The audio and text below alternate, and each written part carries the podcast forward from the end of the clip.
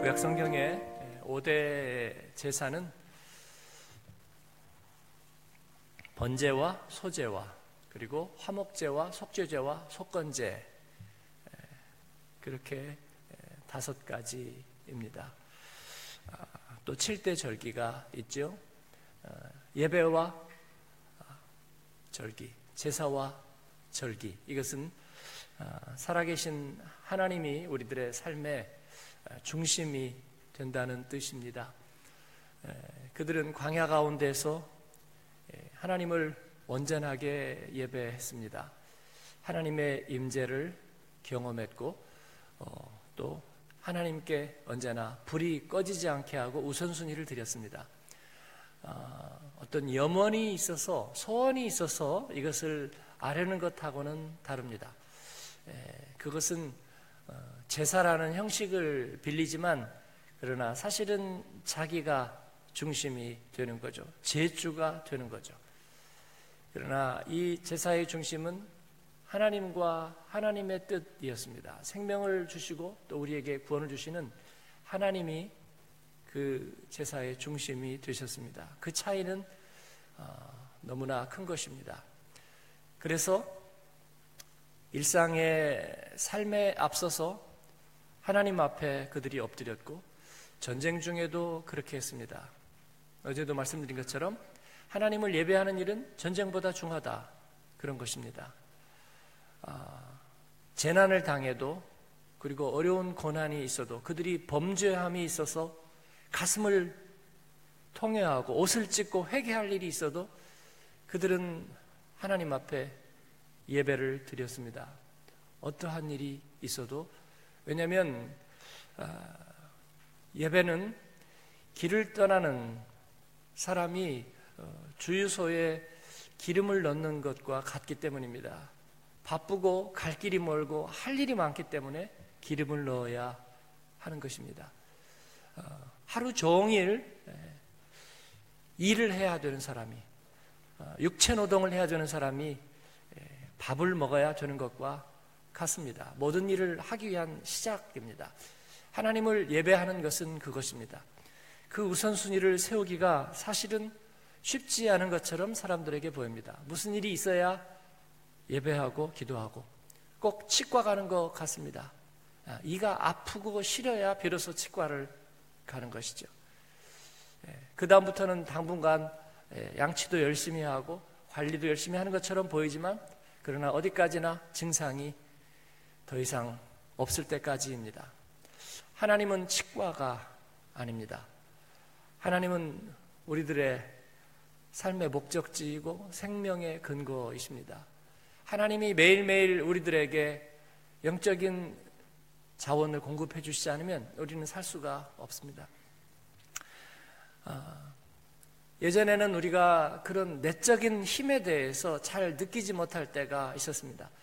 등 따숩고 배부르면 일단 어느 정도는 되는 것 아닐까, BPR 첨화만 있어도 우리는 사는 것 아닐까 생각했습니다. 21세기 들어서면서 우리가 잘 살게 되었다는 것이 아니라 인간이 외적인 것으로만 살 수 없다는 것을 분명히 알게 됐습니다. 이 내적인 질병의 시대,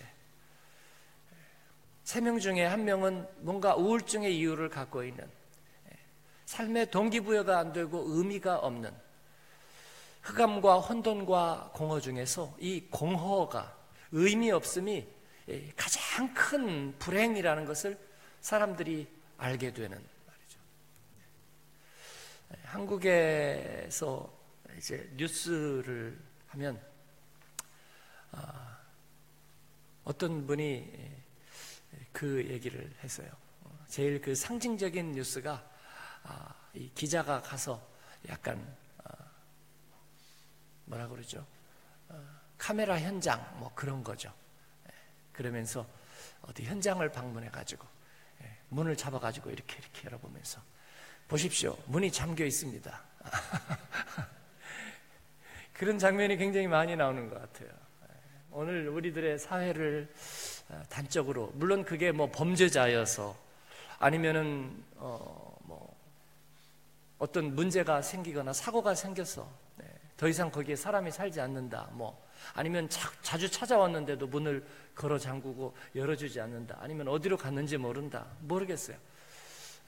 그러나 오늘날에 우리 사회의 한 일단을 보여주는 것 같습니다. 그 사람이 어디로 갔는지, 뭐 하고 있는지, 지금 사고를 당했는지 알 수가 없는 거예요. 뭐 이웃들에게 물어보면 못 본 지 오래됐습니다.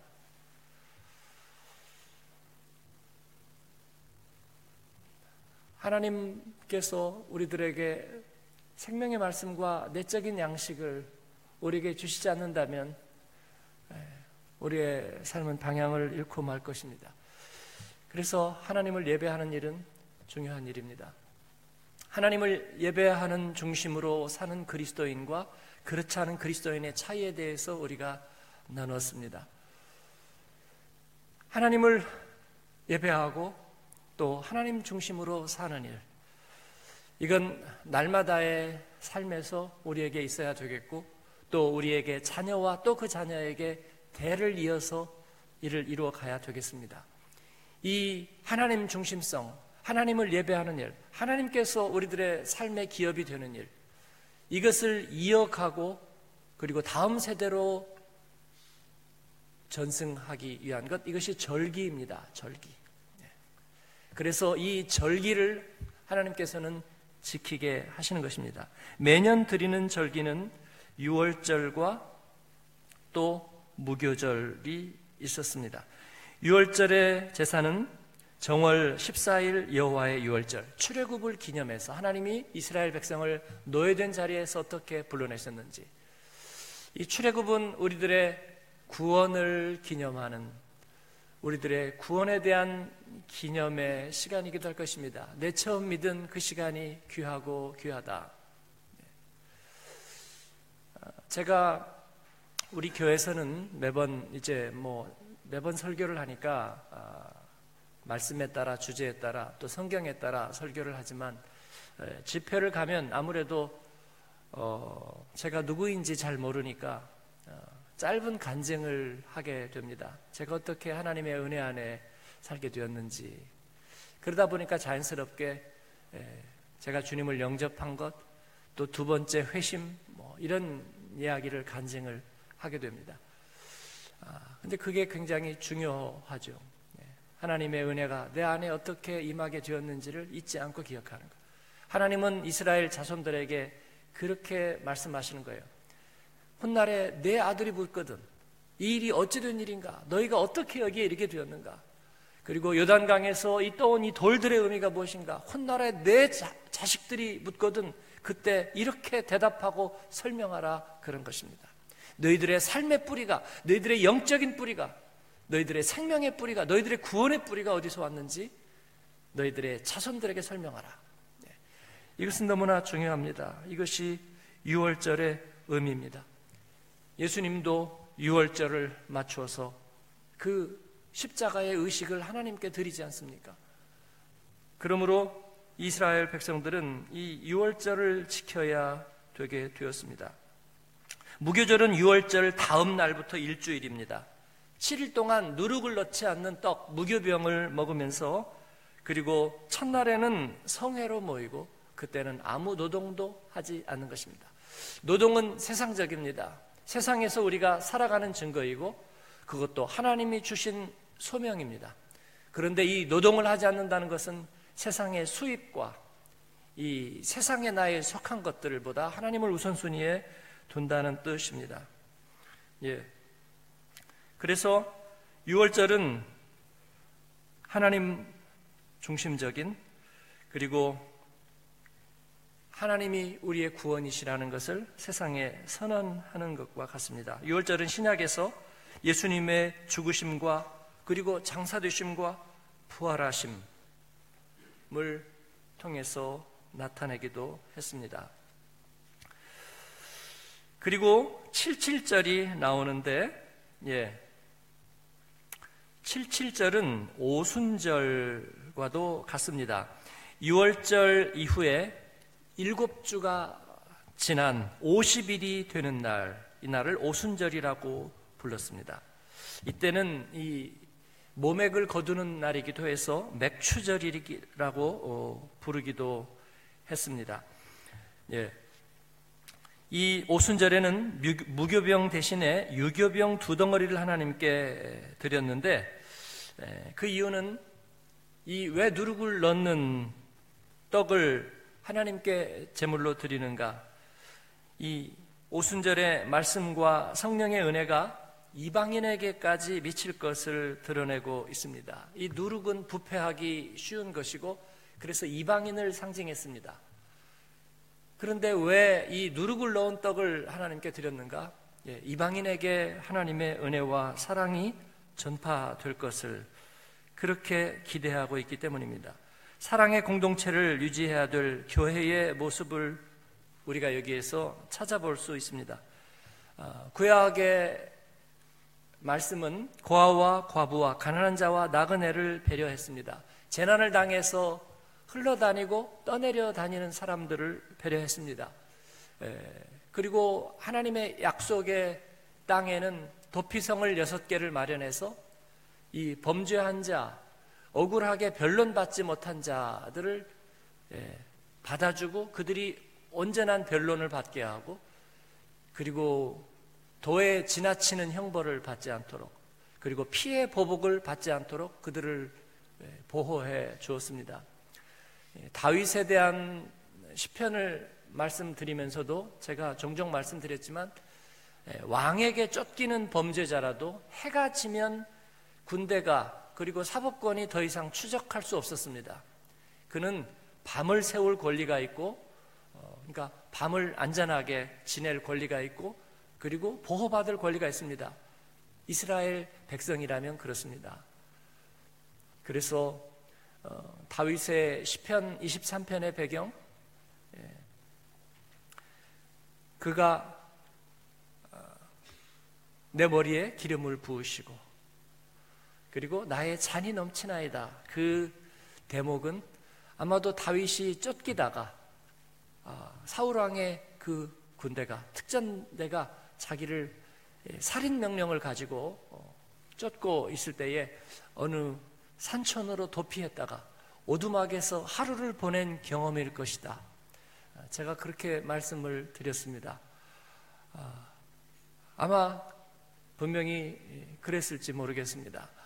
왜냐하면 밤이 어둡고 그리고 배는 고프고 적 왕의 군대는 추적해오고, 그래서 산골짜기에 가서 문을 두드리고 자기는 왕에게 쫓기는 사람인데 하룻밤을 지내게 해주십시오.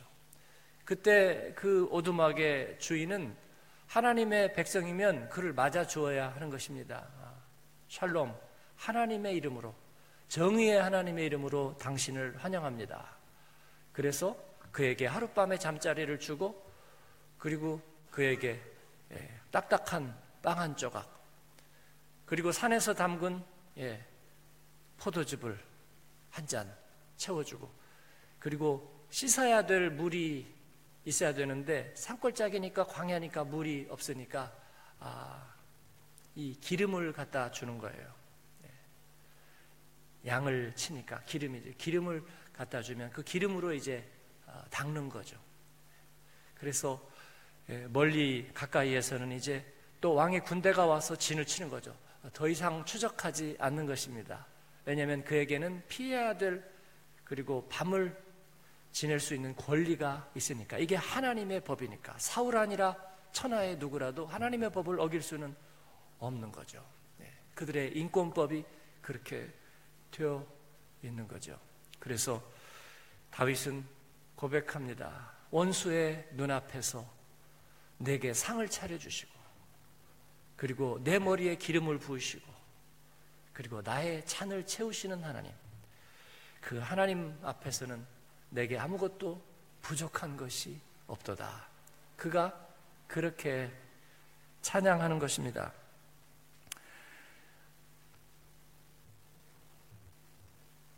하나님은 우리들의 피난처가 되시고 또 우리로 하여금 그러한 공동체가 되게 하십니다. 신약 성경에서는 하나님의 그 백성들, 그리스도의 교회들은 역시 그런 피난처의 역할을 감당했습니다. 교회가 이제 유대인에게서 이방인에게로, 예루살렘에서 아시아로, 아시아에서 유럽으로 이제 복음이 전파됩니다. 패스오버 되는 것이죠. 예수님의 그 십자가의 은혜가 이제 점점 지나가는 것입니다. 그래서 점점 이방인에게로 넘쳐가는데, 그들은 한결같이 그런 피난처와 또 도피성의 역할을 감당했습니다. 초대교회에는 어려운 일들이 많았고, 그리고 박해받는 일들이 많이 생겼습니다.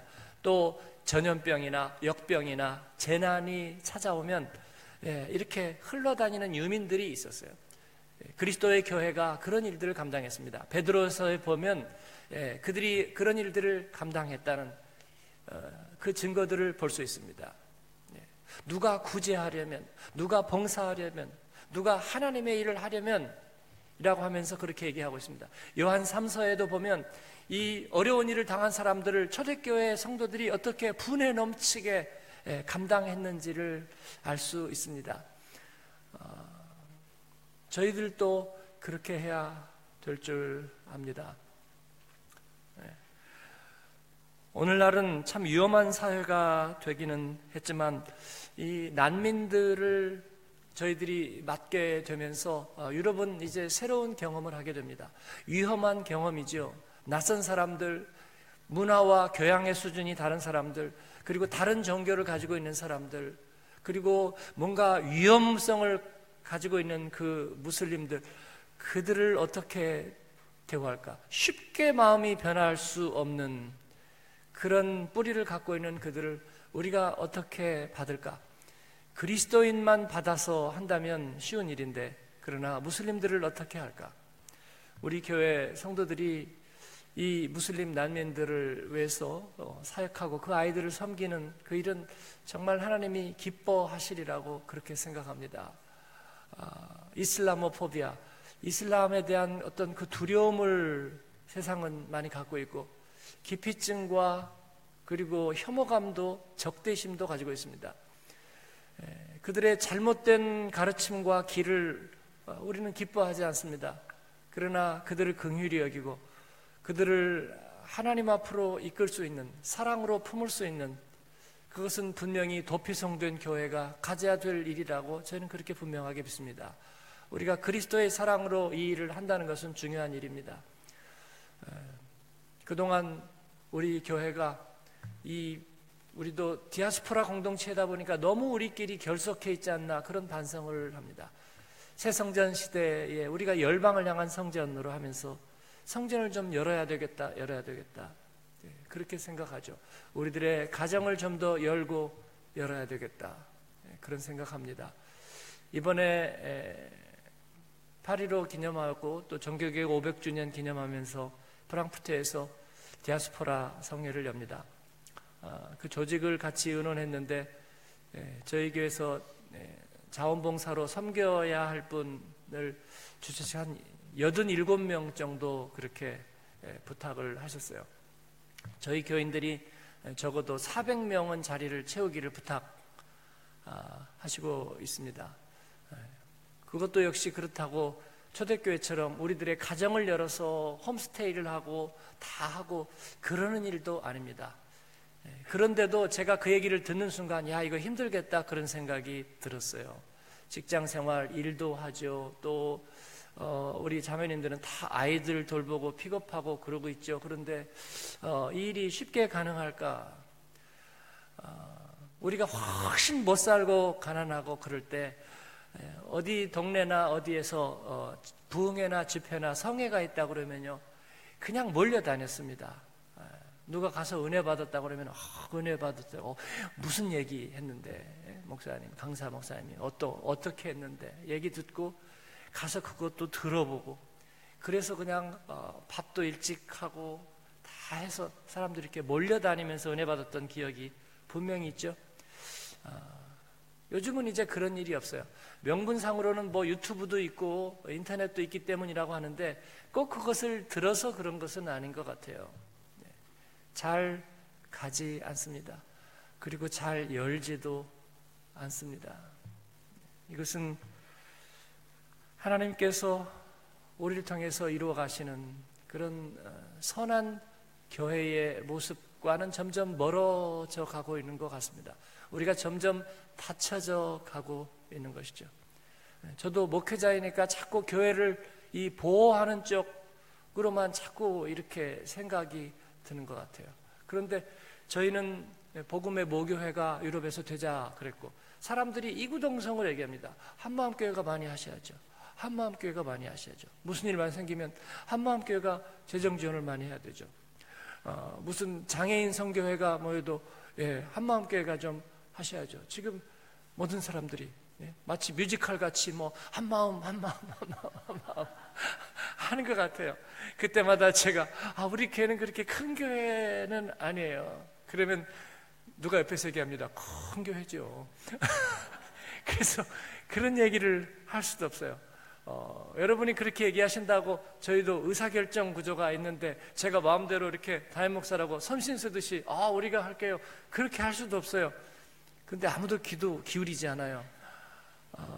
한마음교회가 하셔야죠.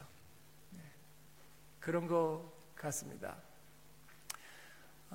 제가 말씀드렸지만 우리 교회가 총회를 해서 뭐 구제로 밖에다 선교로 얼만큼 합니다. 예산 요만큼 정해놓고 그 안에서 그냥 알아서 해마다 그 영향력은요 너무 작습니다.